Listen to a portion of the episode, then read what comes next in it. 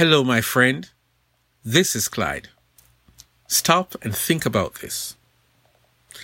We're reading John 11 and verses 25 and 26, which says, Jesus said to her, I am the resurrection and the life. The one who believes in me will live even though they die, and whoever lives by believing in me will never die. Do you believe this? When I was a child, I attended quite a few funerals, especially the ones that were inevitable, like daddy's father or his favorite uncle or brotherly a member of my mom's church. I used to find it most unsettling because like clockwork, I would have nightmares the night after. It was a combination of my vivid imagination and the culture. You'd hear so many horror stories about death that would literally make you stay up all night in fear, not even wanting to close your eyes. Then there was a period that I hardly attended a funeral because I was a grown man and I could choose. But the ones I attended, I would avoid viewing the body of the one who passed away. Then I entered the ministry, and funerals have now become a regular feature of my life. But this time around, the Holy Spirit has replaced the fear of viewing the dead with a deep sensitivity to the pain and grief that family members and friends feel at the passing of their loved one. Death is horrendous. It is inexplicable. It is inevitable. Folks die from sickness, from natural causes, from violence, from war, from COVID. That has been horrible. The young die and the old die, the rich die and the poor die. It never seems to abate. By the time you're returning from one funeral, you hear the tragic tale of the passing of someone else.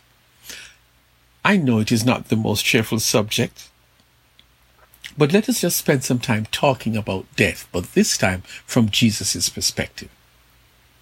Lazarus, a very close friend of Jesus, had died. Lazarus lived with his two adult sisters in a town called Bethlehem, and together they would entertain Jesus whenever he was in town.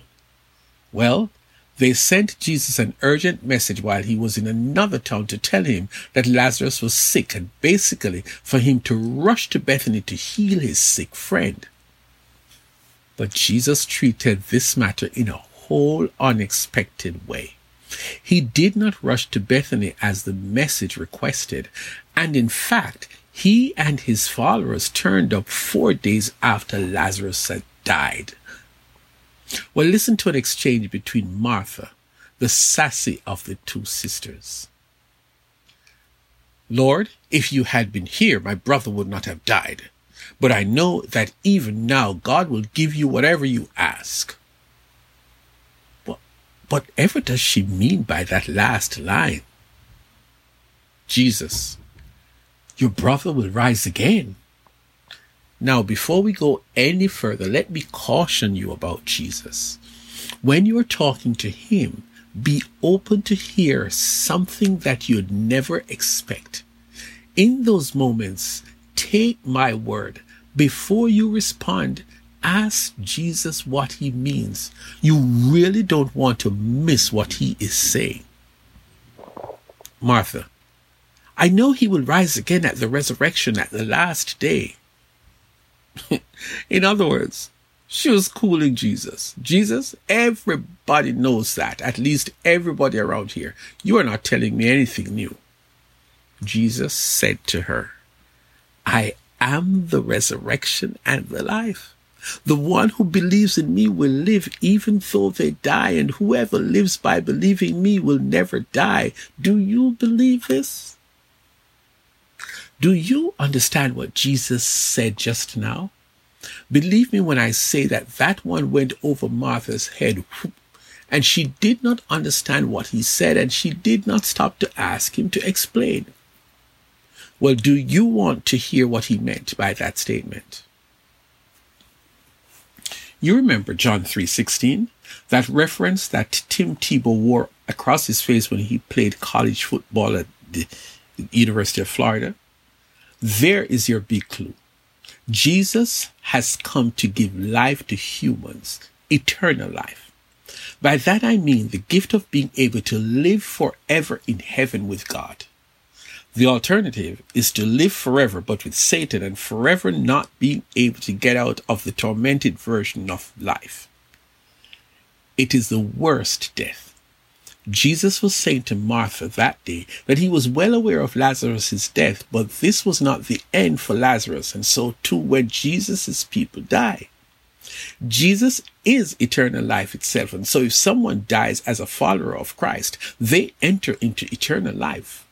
Just like he said, though the person dies, meaning though, though they die physically, and you attend their funeral, they really live on forever.